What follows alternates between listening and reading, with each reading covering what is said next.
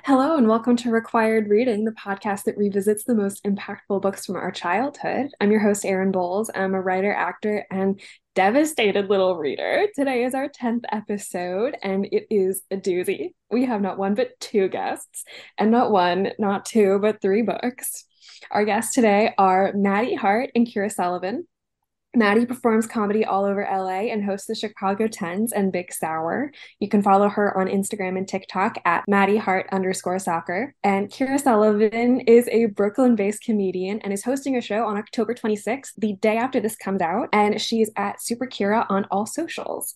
And today's book is The Hunger Games trilogy by Suzanne Collins. Before this week, I had only ever seen the first movie on DVD once I'm in love. This is so good, guys. Wait, you had never. That's actually, wait, that's actually so exciting. You read these books for the first time. Mm-hmm. You had never read these books. I didn't know that. I had never read these books. Wow. Um, I only knew Josh Hutcherson from Bridge to Terabithia, which is in two weeks. We're doing that soon. And I knew that he was from Kentucky because my parents are both from Kentucky.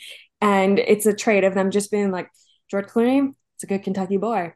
Jennifer Lawrence, good Kentucky girl. So you didn't Just- even go through like the Joshifer phase, the Josh Hutcherson, Jennifer Lawrence shipping phase. I don't know that I clocked that. If you search up Joshifer on YouTube, you will see compilations with like 12 million views of them in interviews. I'm serious. It was a movement. My Um, entire TikTok feed is Hunger Games edits right now, which is different than like Josh Hutcherson, Jennifer Lawrence shipping, but just like so much Peeta and Katniss on my TikTok feed right now, like to different songs. Like I keep getting that song.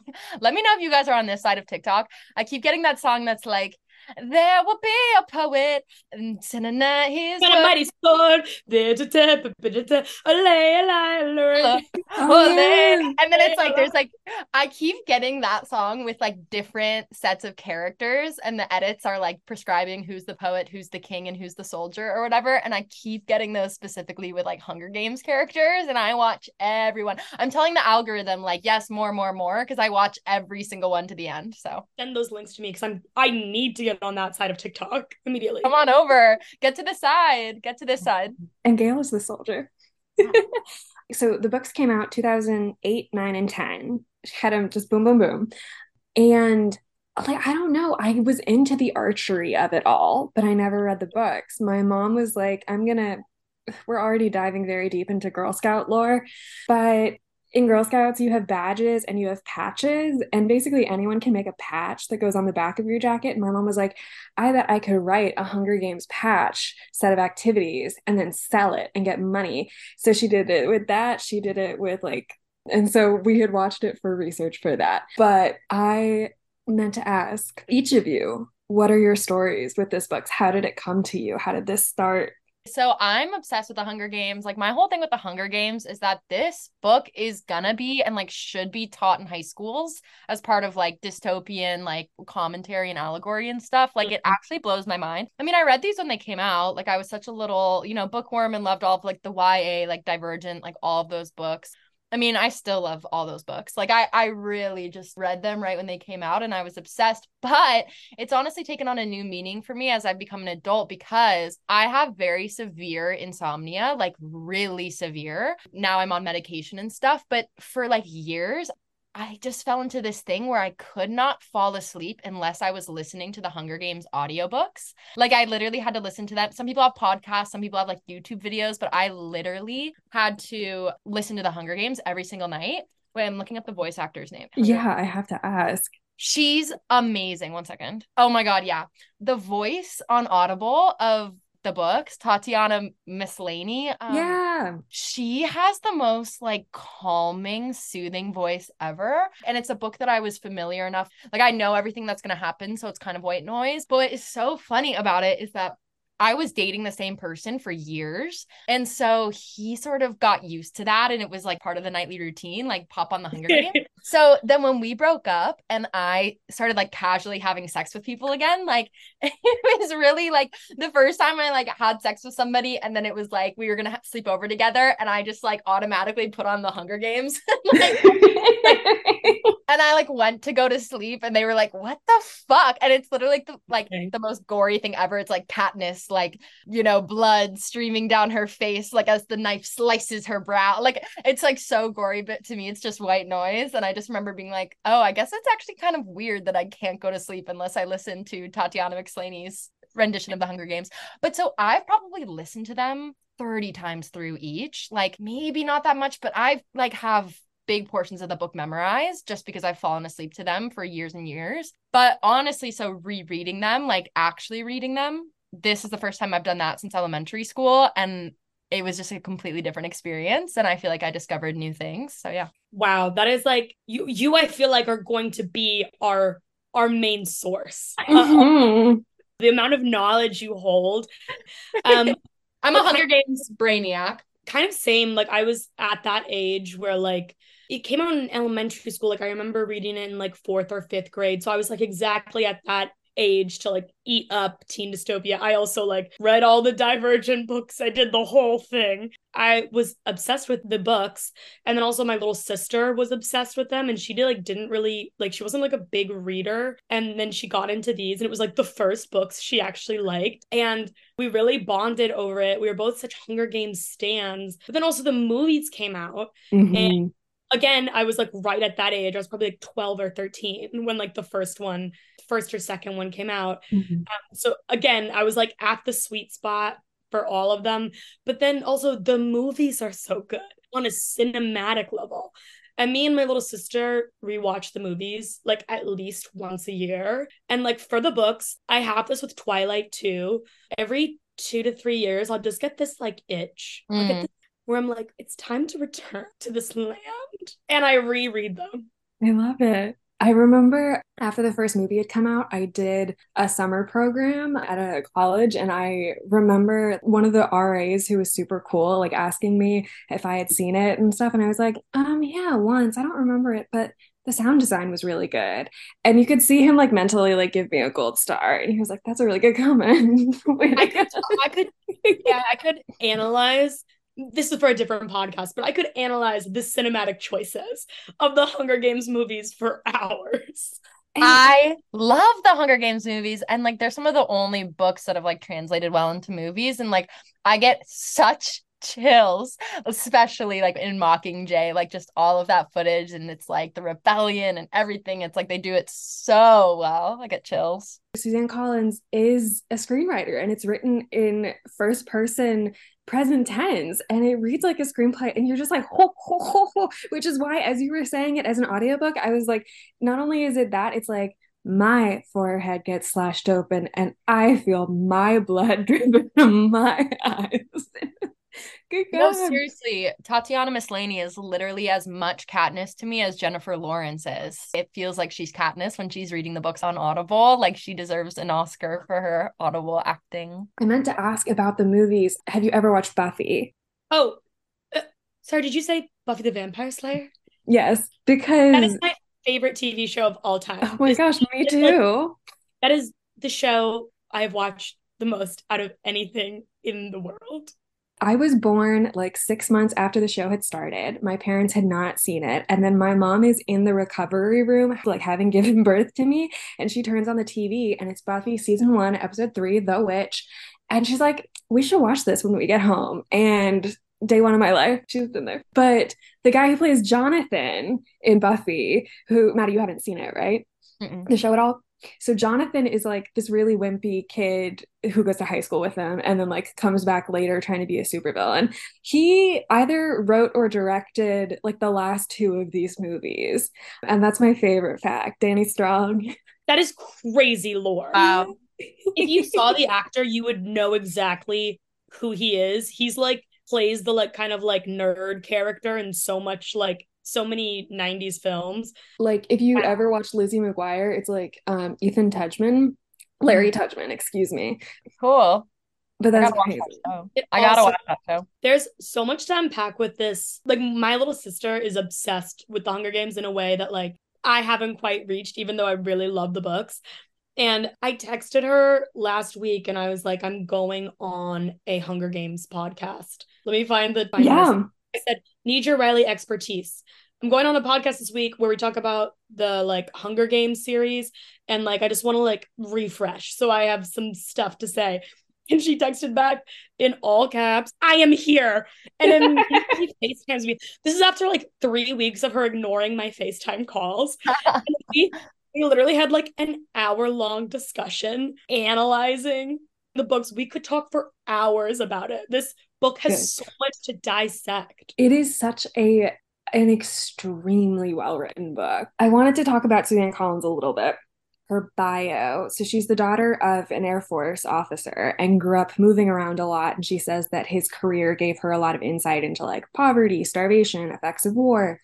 And she started her career writing for kids' TV. Clarissa explains it all. Oswald, Little Bear. She met children's author James Proimos while working on a WB show in the early 2000s. The first book is dedicated to him. And she wrote this five part YA series before this. It's about a boy living like in a subterranean world under New York. And she co wrote the first movie that came out in 2012. And in 2016, she was awarded the Authors Guild Award for Distinguished Service to the Literary Community. And this was the first time it was ever given to a YA author.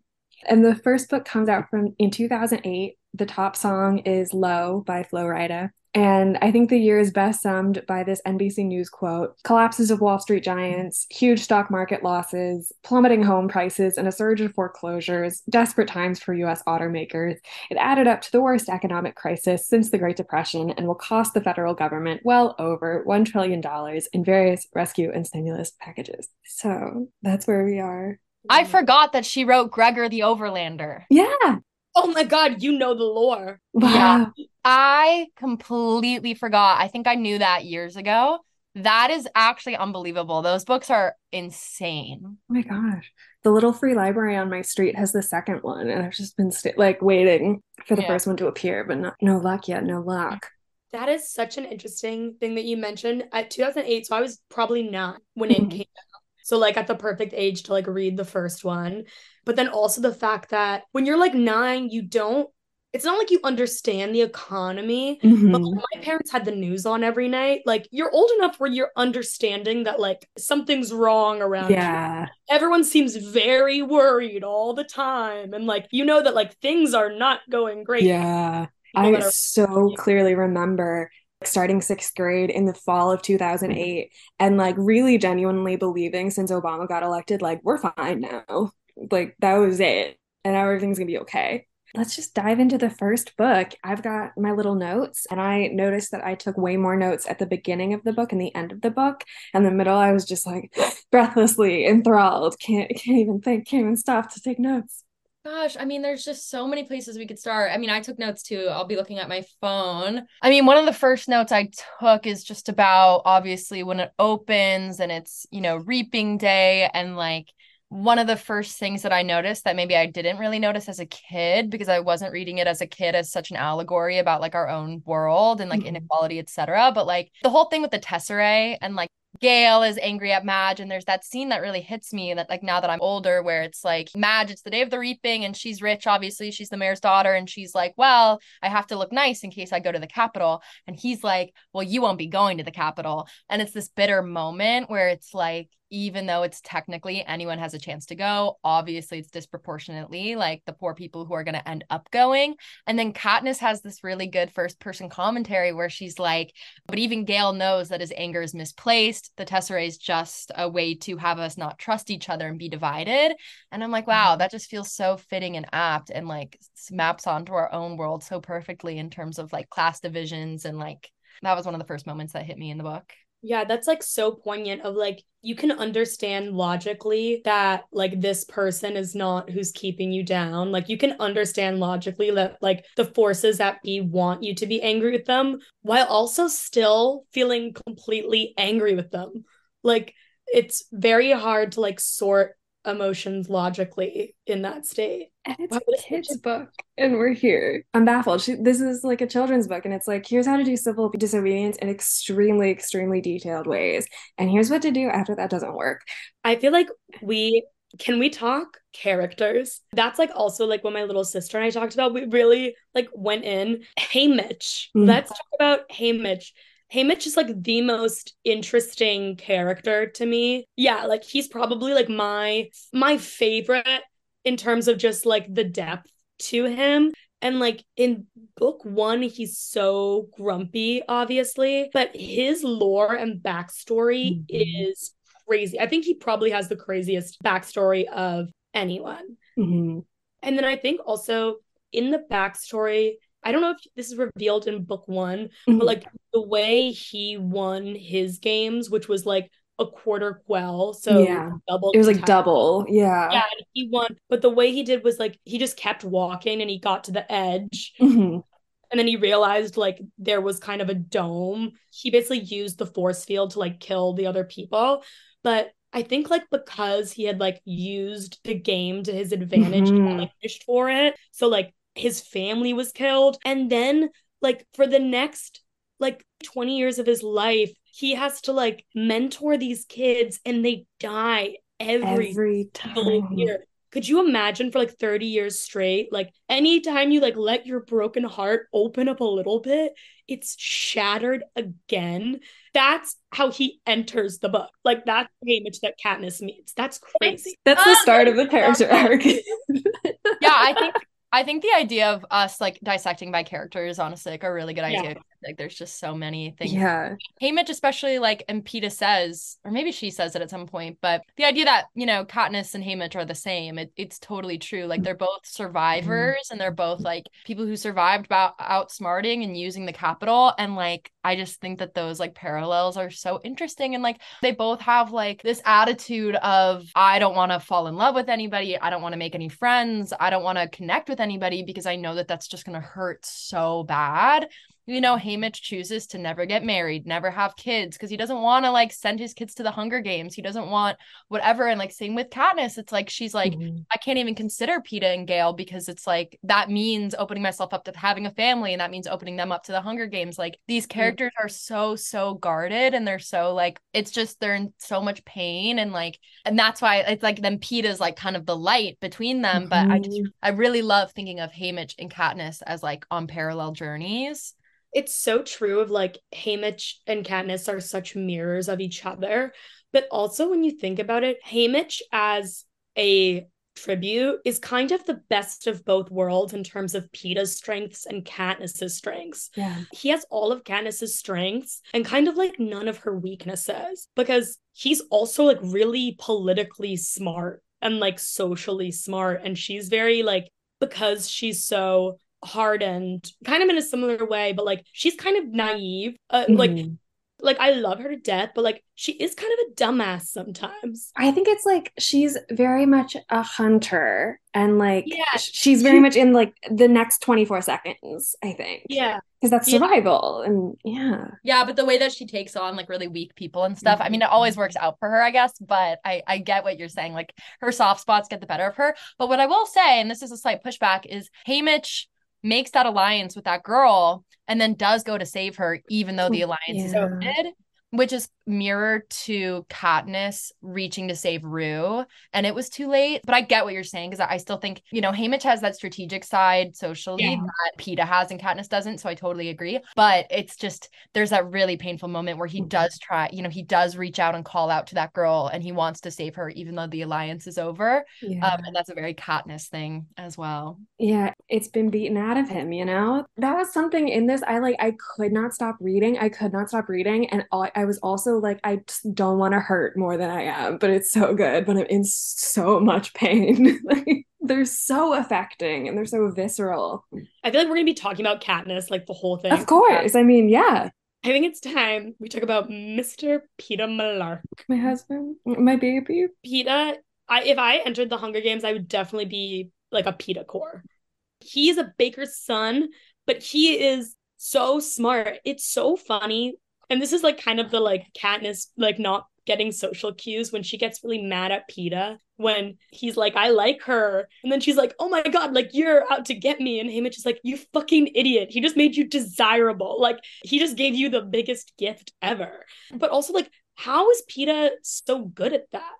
Yes, like, I was re like rereading some of the very first chapters today and I was like, I don't get how you make him. Yeah. Gosh. Okay. Peeta is actually complicated because he's presented as this really kind boy, really whatever. But like you're saying, Keara, like he is actually pretty strategic.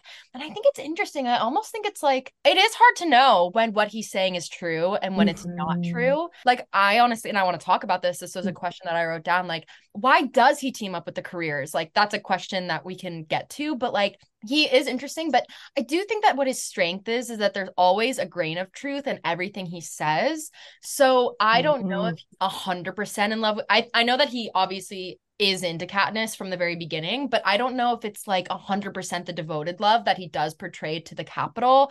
But I think like one of his strengths is that he almost knows where and when to reveal his true vulnerabilities. Mm. Like I wrote down this thought where I was like, Prim and Peeta are kind of parallels. Like if Haymitch and Katniss are sort of parallels, like I see a lot yeah. too, like Peeta versus Prim. Like in Prim's the same way. Like Katniss has this line where she's like, Prim, the same girl who like cried and cried that I might kill her cat, is the same girl who can like stitch up and like stomach buckets of blood when it comes to healing somebody. And I see that energy with Peeta where it's like, yeah. yes, he has this baseline, very kind, soft energy, but he also knows how to grit his teeth and like kind of survive and push through and like even kill when he needs to. And so it's interesting to me that Katniss has this tie to both Prim and Peeta. Like I I do see some parallels in them as being the innocent characters, but they also both have this kind of cutting underside where they also do know how to survive and use their own strengths. So I think that's interesting. But yeah, Pete is honestly confusing because sometimes he really does seem so snaky. He's a smooth talker. He is manipulative when it comes to talking with the Capitol, obviously. Like there's an edge to him, but also the first moment we ever learn of him is him saving Katniss. So we do know that at his core, he's really kind and soft. But even then, that involved, sorry, now I'm going on this tangent. Even him saving Katniss with the bread involved him lying to and manipulating his mom. So it's like we almost see that like everything soft he says or does is underlined with a like a slick snaky underside. And mm-hmm. I don't know, there's something in that. I feel like I don't get like snaky mm-hmm. vibes. What I get is like his form of survival is very different to Katniss's. Of like yeah, Katniss's totally. form of survival is very straightforward and blunt, but he can't really do that. Like he's kind of yeah. too soft to do what Katniss can do. So instead, his form of survival is kind of like moving in between places or like bending rules or like kind of like lying or something or like playing the social game. I could see how in like a survival situation, if you weren't someone like Katniss, if you couldn't like just really do what she does, Peeta's game of like politics or just like the social game, like he probably survives most off of his like social skills than mm-hmm. anything else. But what you said about Prim is so true. But also I think it's so interesting because like Prim is like the person Katniss loves the most in the world and that's because she's seen as like so innocent and like kind of like purely good and i have to bring this quote up i have to read it out but it reminds me of like one of the like last quotes in the book when she's talking about she says that she doesn't want Gale. Gale has too much fire. And then she says, I have plenty this of quote. What I need is the dandelion in the spring, the bright yellow that means rebirth instead of destruction, the promise that life can go on no matter how bad our losses, that it can be good again.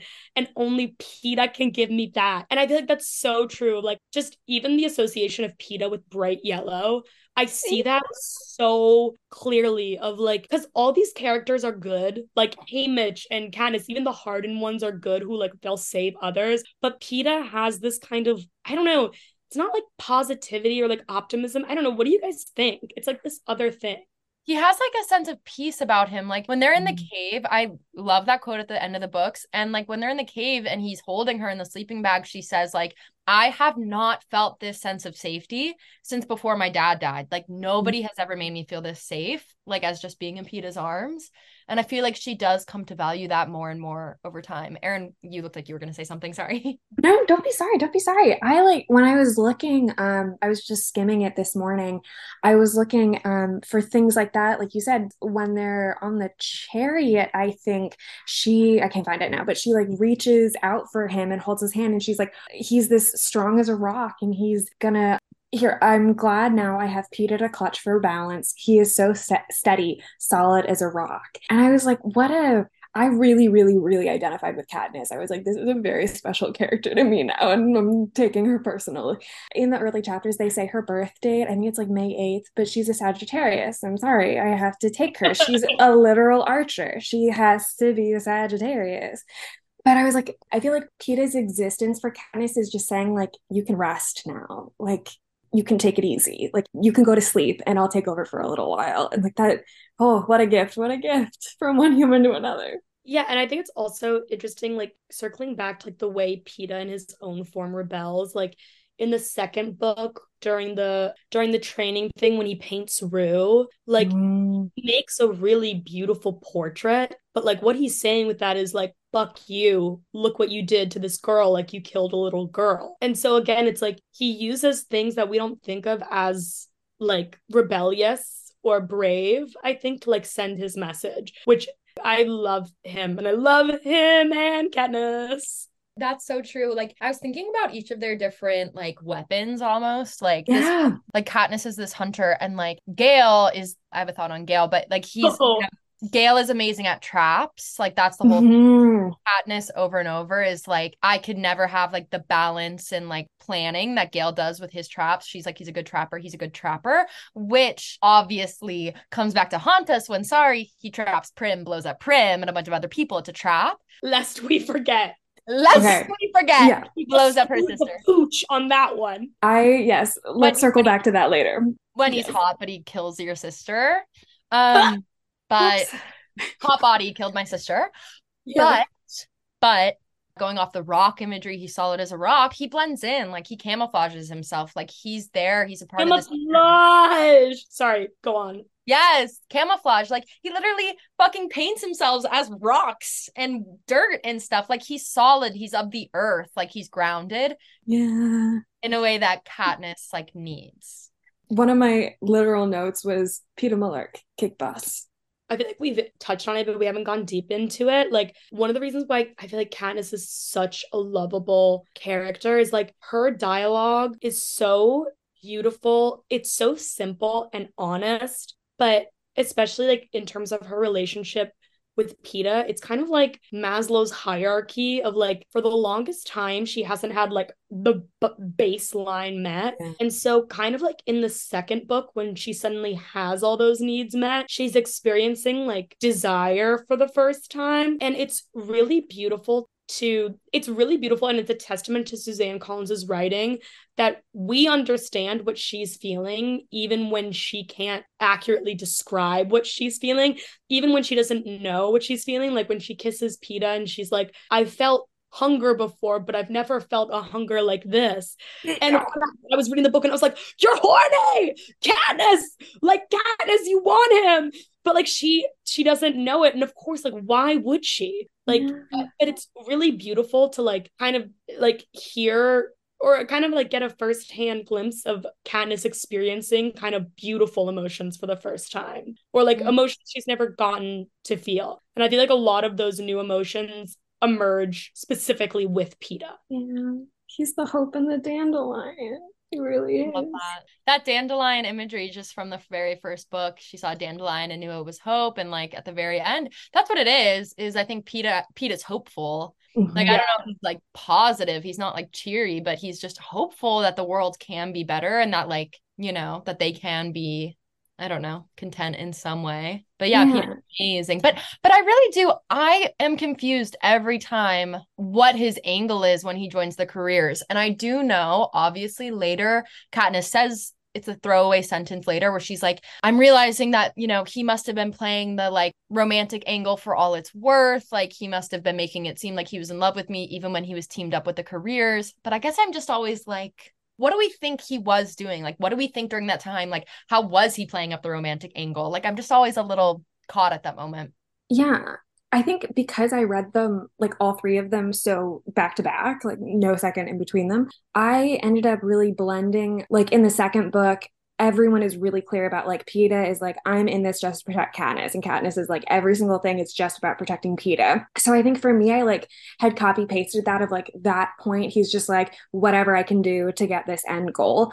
But I think you're right in that, like, I don't know what necessarily that end goal is because like you're 16 you're in a battle to the death for a girl that you have a crush on but like is that enough? Are you that wily? But also he is yeah and I don't okay. know totally i just my baby. Yeah he is baby. I don't know if he could have foreseen the rule change. That was like oh yeah. unprecedented. That's completely unprecedented and he even said to Katniss on the roof he's like when it comes down to it I will kill like I don't think he has completely counted himself out of the game. so like what is the point of I don't know. I guess I'm like is he at that point when he's with the careers is he playing for himself or is he at that point trying to save Katniss? I don't know. Do you get what I'm saying? Yeah, it's really hard to tell when Peeta is playing for himself versus Katniss with every move in the game. Because with every move in the game, you're like, you can see how that helps him, but you can also see how that helps Katniss. So is he aware of that? But I think because Peeta is like characterized as so strategically smart, I feel like I'm sure there were probably other methods for him to like survive in the game he could have used, perhaps. I feel like he strategically just based off of like the character like what we know of him i feel like he's the type of person who like is gonna come up with a strategy that's going to help him and also Katniss. the career thing was always a little bit interesting. Yeah. Did he like approach them and be like guess what? It's all fake but then the cameras probably would have caught that? Or was he like sneaking off to like I recently read this audiobook. It's called Small Game by Blair Braverman. It's basically like you're on Survivor, but the it's a dark thriller and they'll have moments where they're just like wandering up to like a camera in a tree and like saying things to like knowing it's going to be used for the show. So he's like and I think like Katniss even does that with the salute to Rue when she dies. Like so is Peeta just going out into a forest like giving them footage about like writing poems about her? right I don't know. Is he doing his own like confessionals? I was literally, he's like, yeah, so anyway, he's like going behind a tree. Yeah. Yeah. Day four in the cornucopia. yeah when this book came out i remember like perceiving it or like thought the big cultural message was like reality tv is bad and the last writer's strike was 2007 to 2008 the first book comes out in 2008 and a huge part of that last strike was when there was nothing on we had this new thing called reality tv that we could just flood everything with but it's all it's about so much more than that but i Yeah, I mean, I think that's part of it inherent. Like, I, I totally like. It's like even if it wasn't inspired by like you know reality mm-hmm. TV becoming a thing, I think just this idea of like I think about this a lot. Like one of the pilots I've written is like literally about like reality TV and how dystopian it is, and I do think that Hunger Games like captures that just because it's like we make these people suffer and it's for our enjoyment, and we don't see them as real people. It's like I feel that way when I'm watching Love Island. Like I love when they fight and freak out and have heartbreak. You know, I, I do think that there's totally an element of that. And yeah, I was actually thinking on this read through, I was like, I literally would read this entire book again from the perspective of what the games looked like. Like what yeah I literally wish I could watch the games. Like I wish I could like see what they were seeing because I just I wish I could get the commentary. I wish I could see like Prim and you know Katniss's mom watching it together and commenting on it together. Like I almost wish the whole thing could be written in another version that's like through the point of view of watching because I think that would just be so interesting. I think it's also like it's the whole point of the games from the Capitol's perspective is really interesting to me. Of like they say it's like basically to punish the districts for Mhm. rebelling, for rebelling. That's not a that's not a word. Rebelling, but it's also like specifically to like dehumanize the people of the districts. It it's always so interesting to me how going into the games they have these interviews that are specifically meant to humanize Mhm. the tributes. Like you get to know them. You get to know their likes their dislikes. Like you feel like they're your friend and then you, they go into the hunger games and like you just watch them be like become completely dehumanized so quickly. And the Capitol must understand that like that does so much in propagating like their propaganda mm-hmm. like it was always so interesting to me how they made sure to like humanize the tributes before throwing them in to where like you want to see them kill each other and they basically just become like fighting machines. Yeah, which I was thinking about that earlier today of like how it was a bad idea to do Hunger Games All Stars in the second book. Like, of course, you take these district's children and you slaughter them year after year after year, and sometimes they survive, and you parade them around the country. You make us feel proud of them. You take away everything else. All we have are these heroes. And then you want to take them away again. Like, how? Like I don't know that we have national heroes like that. Like it's also such a bad move by the Capitol. Mm-hmm. All those like winners of the Hunger Games, these are people with nothing to lose. Yeah. If you won the Hunger Games, like the Capitol's taken everything from you. Like Finnick, Finnick is basically like a sex slave. Like everyone, like Johanna, like she says in books like two, she's like, I'm not afraid. Like they've already taken everyone from me. Like there's no mm-hmm. one left I care about. Like why would you choose to like pick on specifically like the people who are at like the very end of their rope and have nothing to lose going against you. And the people who like know you best, like who Yeah, know- they know all your little tricks. Yeah. No. But I also wonder like is it a thing of like well if we toss them all in a bowl, only one's going to come out. Like do they believe in their own system that much? Yeah, I think it's a miscalculation. Like I think that yeah. they're like, if we show them that even the strong, you know, this is the whole point of mm-hmm, them, yeah, to show you that even the strongest are nothing compared to the Capitol. Like I guess that's their mo. But they just underestimate one, how attached people are to these victors, and two, the fact that these victors don't, they just have nothing to lose. And so it's like they're willing to die. That's just so. Yeah. And I think like Katniss, and especially with Rue. I could talk so much about Rue. Rue is kind of the catalyst for like everything that happens in the book. The revolution, yeah. Yeah, let's talk about Rue. Yeah, the revolution of like, especially with Katniss, like she's kind of going in to survive, but then she sees this like young girl who's a kid, who's kind and sweet, who kind of has that like that prim Peeta mentality of like, oh, this is someone who's like fundamentally good. Like mm. Katniss, like this is someone who's better than I will ever be and I will protect you at all costs. I feel like she is at her best and her deadliest when she's protecting someone. Yeah. And the thing that the Capitol can never account for is like people like Katniss and people like Rue of like when Rue dies, Katniss mourns her. Like she does the flowers, she holds a burial, but then and she's willing to sacrifice herself for her. But then also like that kicks off this other thing of Katniss protecting Rue in the end when Clove is about to kill Katniss and she's bragging about killing Rue. She's like, "We're gonna kill you just like you killed your your like your little friend."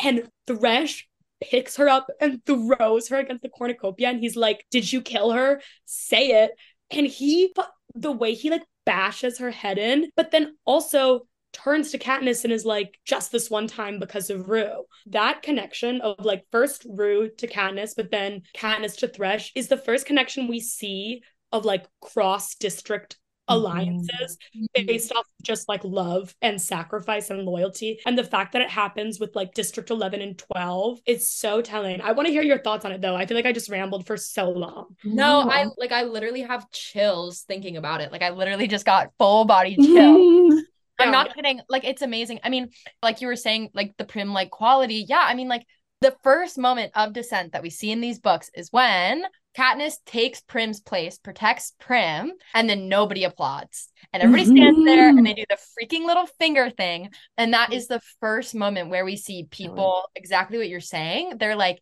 Katniss is maybe not somebody we would usually like care about, but be, like because she stood up for the right thing, like because Katniss said this isn't okay, we're gonna also dissent. And it's the yeah, it's the exact same thing with like then the Rue moment, like she protects Rue and she does this burial and whatever, and like Thresh, and not just Thresh, but all of District 11 sends her the bread. Like there's that solidarity and that there's that alliance that grows, and like it's just a freaking match being lit high, catching fire as hell, literally yeah. spreads because it's like it's just undeniable. It's like these people like Prim, like Rue, like when they're these just like fundamentally good innocent children like to watch Katniss almost make the template for like what it looks like to take care of someone like that mm-hmm. is just mm-hmm. like inspires a movement or whatever. But also the thing with the, and this is one of my favorite elements of the whole book in terms of like what gives me the most chills is that Katniss really is just a match to an already burning mm-hmm. situation. Like and that's kind of dehumanizing and that's you know that's in the third book we realize that she's getting used by president coin in a different way but it's like it's unlike you know harry potter where it's like harry potter was the chosen one the boy who mm-hmm. lived or, or even divergent where that protagonist is like she's you know divergent and this is like a whole thing. It's like katniss actually wasn't special. Katniss just sort of became this figurehead for a movement that was already happening. And it's like and again this is like later but even in the third book she's not even at the final fall of mm-hmm. the Capitol. Like it's like she's actually so irrelevant. And i think that is such an interesting thing because she turns into a weapon. Like she, who is this girl who just stood up for her sister, that's the only reason she's here. And then she stood up for Rue, and that's the only reason District 11 cares about her. Like she's only here because she's actually like a good person herself. But the way that her image gets spun is she becomes just a weapon and she becomes just a tool and she becomes just this cold mockingjay, like killer, whatever. Like that's the image that she gets from President Coin. But the actual heroic elements of Katniss are the elements like saving Prue, saving Rue, saving Peeta. Like those softer elements get like torn away because they don't care about that. She's just a weapon. She's just like mm-hmm. this face for a movement that was already underway. And I just think that is it's so depressing to think about. And it's it's so interesting you bring that up of like them marketing her as like this like basically like killing machine because it's like the reason she is so dangerous is because she sacrificed herself is because she was kind. Like that's actually like what lit the spark of the whole thing were these moments of kindness where she saw someone who was like smaller than her who couldn't fight back and was like I will lay down my life for you. And that's what hardens even the toughest people. Like Thresh is a tough guy. When he kills Clove, he like bashes her. But even he is like I'm not going to kill you mm-hmm. just this once because of Rue. And I think it's her kindness that actually like touches everyone. And it's again like such a weird thing that they do of like turning her into this like symbol of violence when the stuff that she did that started this all were acts of kindness. Yeah. Gosh. Well, yeah, like President Coin just misses the mark. That's why yeah. President Coin like isn't fit to run either because she completely just misses the point. Like exactly what you're saying. Like Katniss, it's her kindness and her love that got her to be such a powerful person and like such a force to be reckoned with. But Coin just completely obliterates all of that and just makes her this like killing machine. And and that's why Coin and a lot of this rebellion also doesn't work because they also miss that mark. Sorry, I think you were gonna. No, no, I get so passionate about it. No, that's what we're here for. I feel like in the first book, it's this beautiful like rule of threes where to Prim in volunteering, she's like, I will die for you. And with Rue, it's like I will live for you. And with Peeta giving the berries in the end, it is that sort of third thing of like, I will die with you in order to give everyone this thing. And it, it really is those moments of generosity. And like from the beginning, she set up, I had highlighted this line of like, I'm not the forgiving type. And the first book in some portions can read like a little heavy handed. Very rarely, though. I'm never going to criticize this book but I think it's such a great way to set up like a YA character of she wants to be better. I think that's like one of the most universal things you can be is like to have flaws, to be aware of your flaws and devastatingly aware of your shortcomings to meet those expectations and like and every day waking up and being like fuck I'm a shit but I'm going to try real hard for the people around me. And I just felt like what a what a great character and what a great character to like give to young people. She is the best protagonist I've ever read. Ever, ever. ever. I will never be mad at her. No, she's the best protagonist. She's the best written protagonist. And I just read another book that I really like, Fourth Wing. If you guys have read that yet, I've heard it. Yeah, you gotta oh, read it. Reads. It's really good. You gotta read it. It's like the new kind of dystopian YA thing. But I w- read that book and I was reading it and I was like, wow, this is a really well written protagonist. And then I reread Hunger Games and I was like, but nothing compares to this. Like Katniss, just because we see all of her flaws, we see her journey, we're so in her mindset. Like we see the way that she's hurting, we see the way that she's never been taken care of once in her life, but then we see the way that she realizes she shouldn't be blaming her mom. Like she's so complex and she's she feels like a 16 year old being so angry at her parents. You know, it's it's just she's so well written. Also, like the thing about Katniss setting the spark is like it really is like a string of sacrifices ultimately. Yeah. It's like because the whole point is like in the Hunger Games, it's every man for themselves. But once you see someone else sacrifice themselves, it changes like the entire game. Like the fact that in book two, half the tributes go in being like, the goal is Katniss lives, I'm going to die. Like that's also crazy. Yeah. That like they won the games and they fully are going back and prepared to be like, I'm gonna die for her. Like it really just shows you like the power of like seeing one person mm-hmm. like do it. And especially because like again, like what you were saying, like the Mockingjay, the way they use her as propaganda is so interesting because these moments of kindness are what lit the spark, but also they were never in service of like a bigger picture. Yeah. She like couldn't have been the Mockingjay if she knew. Yeah. yeah. Like she, didn't volunteer for Prim to like stick it to the Capitol. She did it so her sister wouldn't die. Like she didn't protect Rue with any kind of foresight of like a Mockingjay revolution. It was like, I'm gonna protect this child and I'm I'm grieving her. And that's why she's such an interesting character especially to become this figurehead of the revolution because she's the figurehead while also really not knowing at all that the revolution is going on. Yeah. She doesn't even like she resists the revolution in the first book. Yeah like we could leave. And she's like well we shouldn't. Like you know mm-hmm. and there's all those moments. And like even like in the second book when president snow comes and is like you better quell the revolution or else i'm going to kill Peeta and your family or whatever. And she's like okay i'm going to do everything i can. And naturally she's too soft and you know does the thing in district 11 and then it's too late. But it's like she doesn't want the revolution. And it's but they've just kind of chosen her and made her this weapon because she is inspiring and I feel like it's such a testament to Suzanne's writing of like, there's so many tropes and characters that I usually get annoyed with, and I am never annoyed with Katniss about it. Yeah. I'm usually always so annoyed at like reluctant heroes. Yeah. Someone's like, I can't be the chosen one. I'm like, skip, whatever. Yeah, like, you're going to eventually. Let's get to where they accept it. Or like characters who are like naive and don't know what's going on. Cause usually I'm like, wise up. Like, look around you. But with Katniss, it's so well written. You understand her so well that it's like, I'm never annoyed with her for all these things that I'm usually so annoyed with in yeah. other. That is so funny. I totally agree she's never annoying because it's like even when she's like i don't want to be the revolutionary or whatever in other books that would be annoying but for her she's like i literally can't prim can't die my like family can't die like her priorities are so clear that you do get it like mm-hmm. i didn't read divergent but harry potter was very very much like my era and when he's like, I can't be a wizard. Oh, I'm just Harry. And I'm like, an ogre just walked through your door. Obviously, there are things that you did not know about. Yeah, I was kind of frustrated in the third book that she kept like and this this starts in the end of the second book that she just like keeps blacking out and waking up and blacking out and waking up and blacking out and waking up.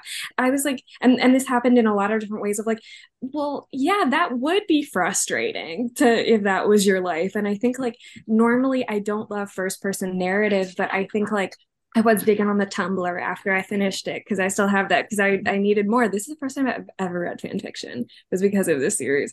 You got to get that that era between between the end of book three and before the postscript. But and I want to. I literally yeah. I want to read. Oh yeah, yeah, yeah. It. Um, they they on Tumblr they said like you always only ever know as much as Katniss knows, mm-hmm. and I mm-hmm. think like and as frustrating as that can be, you are also so well situated within her as a character.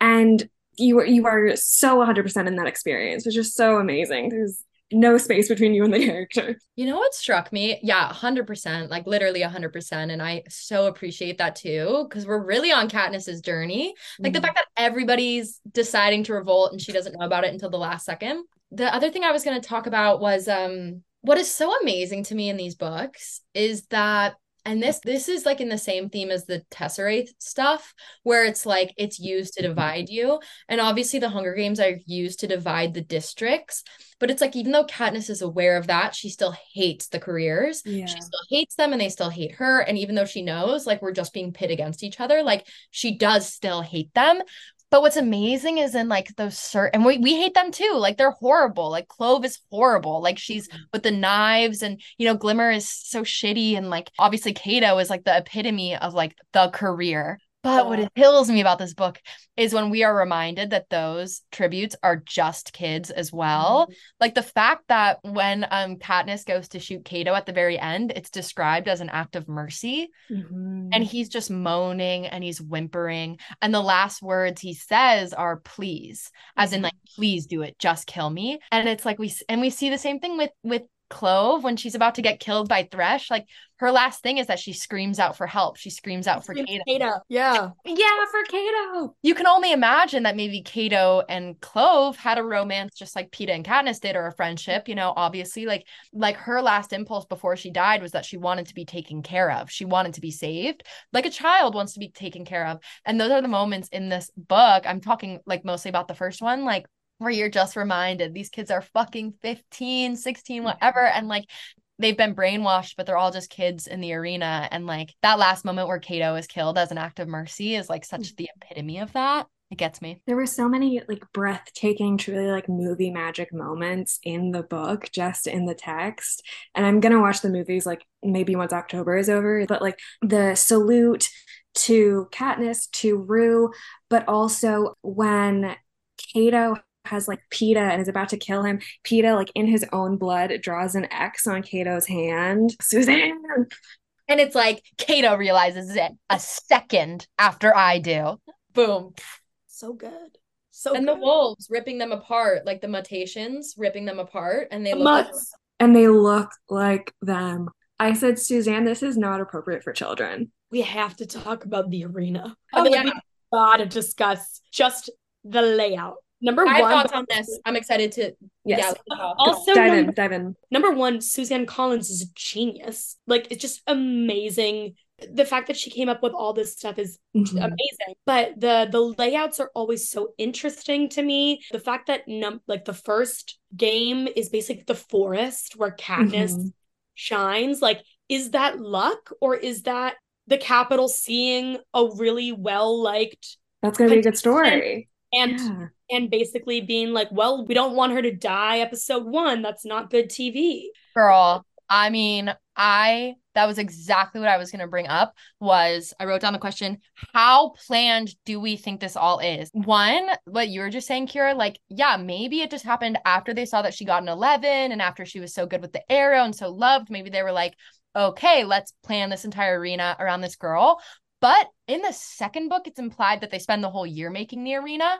So in book one, I've heard this conspiracy theory before that they purposefully chose Katniss because the rebellions were already kind of starting these mm-hmm. uprisings mm-hmm. and they thought that if they could kill Katniss. Like there's a conspiracy theory that I don't know if I fully buy into, but I'm just saying in terms of planning, people are like, did they almost build this for Katniss so that they could destroy her and like kill the spirit of the nation, you know? I don't know if I buy into that, but in terms of like planning it perfectly for Katniss, like there is a lot of evidence that points to that, like the forest, like you were just saying. And also there was this quote that I pulled out that was like, she's talking about her arena outfit. She's just been given her arena outfit. And she says, like, these boots are better than I expected. They're not unlike the boots that I wear at home. And it's like, okay, so did they kind of plan this whole thing for her in some way?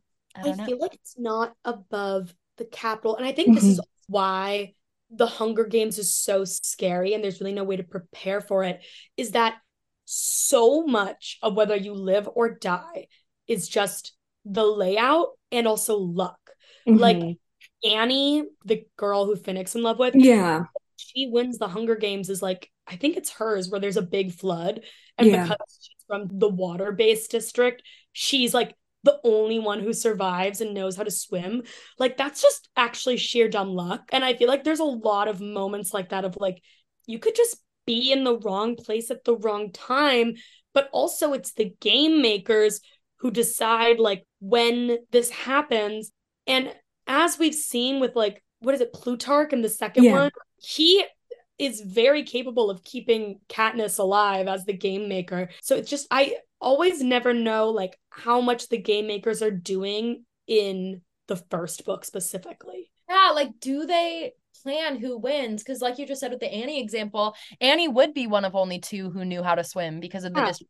Easily. Like you were saying, I would love to have a book like from the game maker's perspective, and just separately, I would love like a novella. Uh, well, maybe I wouldn't of like Peeta's perspective of like the first half of book three and the very end. I think that maybe would be too traumatizing to read, but like I, I want to know what was he up to. I feel like the first one, it had to be somewhat tailored to Katniss because of mm-hmm. her popularity pre-games. Not because of the, the forest thing. I feel like, yeah, you could get away with the berries of it all. The poison berries that like only if you lived in a forest would you have this knowledge. Like the fact that it kills Foxface, who could have easily won the whole thing just by hiding and lying low. Like even putting the berries in the game feels like something that would help Katniss.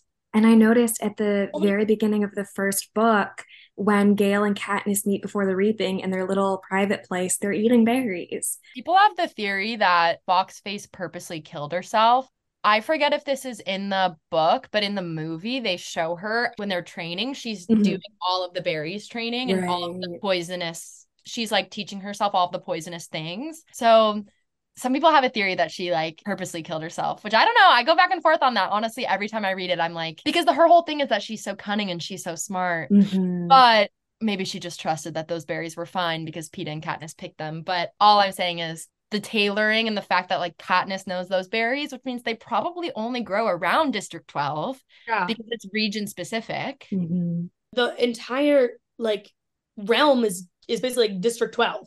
Cut and Mhm. paste. Yeah. It has to be because of Peeta and Katniss's popularity, right?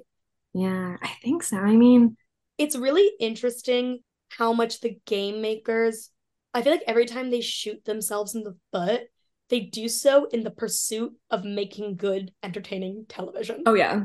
Yeah, it's a lot of miscalculations on their part because it's like maybe they did design the whole thing so that Katniss would have an advantage, but then they probably thought they could control Katniss, Yeah. but then they didn't. And it's like the same thing with in book two when they ch- choose all the victors. They think this will snuff out whatever, but they can't actually control the victors. They have to walk a really fine line.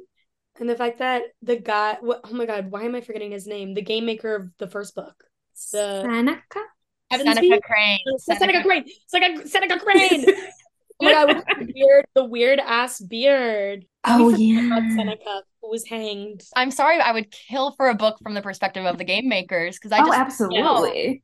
I want to know what they were thinking. Like, I want to know what his plan was. I want to know what the instructions he got were and like why he chose to plan it around Katniss. Is was he maybe in on the revolution like Plutarch? Like, I don't know. It's like you have to make television that fuels the propaganda of the Capitol, but it also needs to be good TV. And those do not always go hand in hand. Yeah, everybody loves an underdog, man. Yeah, it's so true. It's like even the Capitol civilians love an underdog, but loving the underdog is like antithetical to keeping the Capitol in power. So it's almost like they're working against their own interests. Mhm. It's like how like revolution is often baked into the framework of whatever is being revolted against. Like for example, like people even say like in America, like if you look at our founding documents, blah blah blah blah blah. This isn't necessarily like I'm just saying it's like the idea of like freedom and da da da like that in itself ties to like abolition and it's like Mhm. can't really be like super like oh well i'm pro freedom and i'm pro all these things if you're not also pro like abolition and you're not pro like the upturning of that same very structure.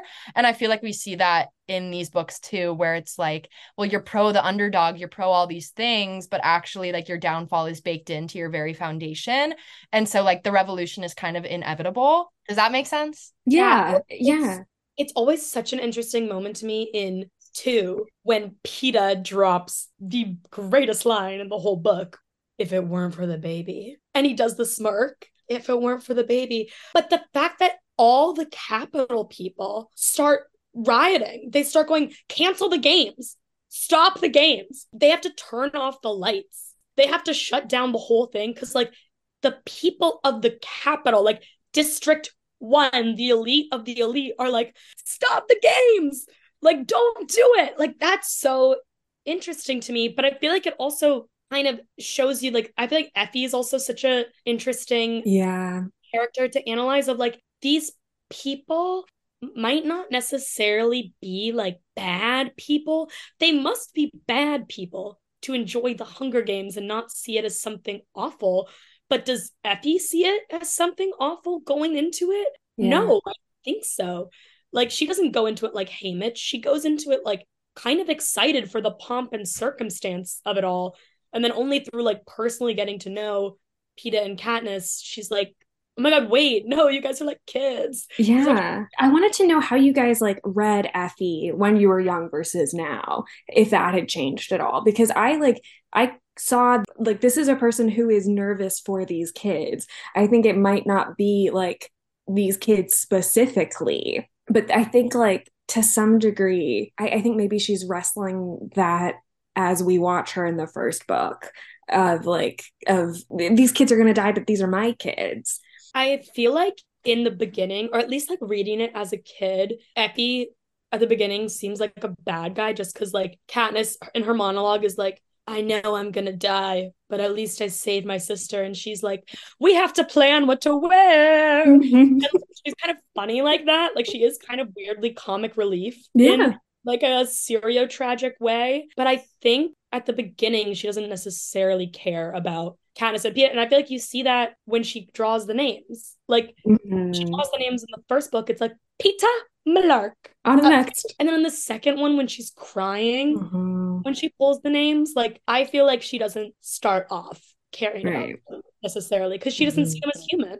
Yeah, That's a point. She is totally the stand-in. Yeah, I think when I was younger, I just read her as probably funny and as like comic relief and as like maybe more evil. But or I maybe sort of liked her. I don't remember, but I think like reading it now, it's like she's sort of the stand-in for like the privileged person who's never had to confront their own whatever, who who's never had to confront any problem, but it's like now they do. And like they do have empathy and they like are kind or whatever. So they're actually able to like learn and grow. And I kind of love that we get that in a character. Like I love that we have one character from the Capitol who like does learn and grow and like ultimately ends up on the right side. I think that's really cool and very unique and provides nuance, which is very crazy for like a YA book like that. It's almost like that moment where Katniss, I think this is in the second book, she's getting prepared by her team.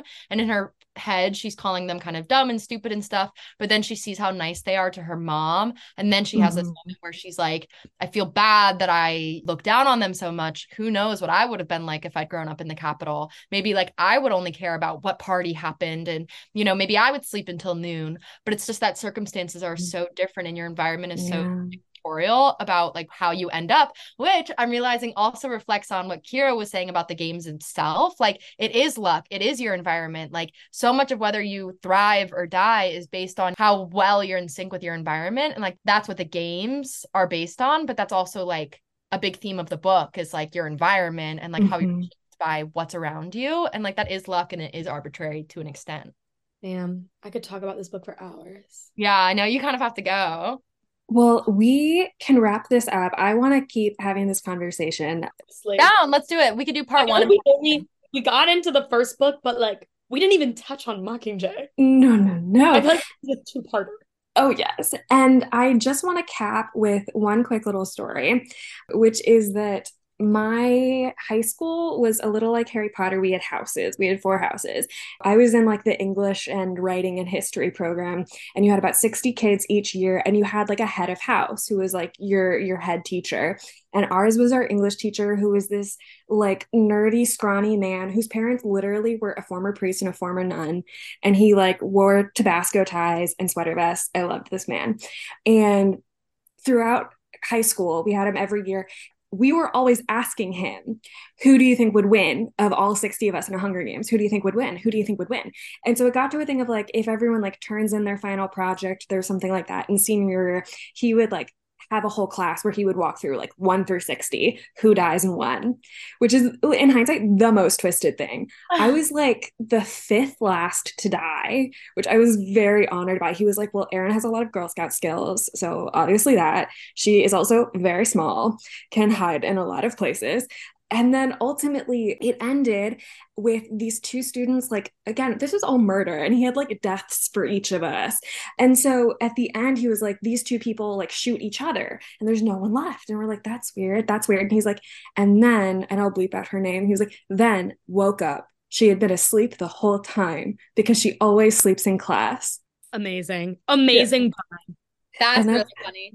He sounds like a chiller. He was so funny. Okay, wait, I do have to go now. Yes. start my sleep routine. Go for Bye, it. guys. Bye. Okay. Excited to do part two soon. Yeah. Bye. Bye. Thank you so much for listening. We have to do another Hunger Games episode, and it will be coming very soon.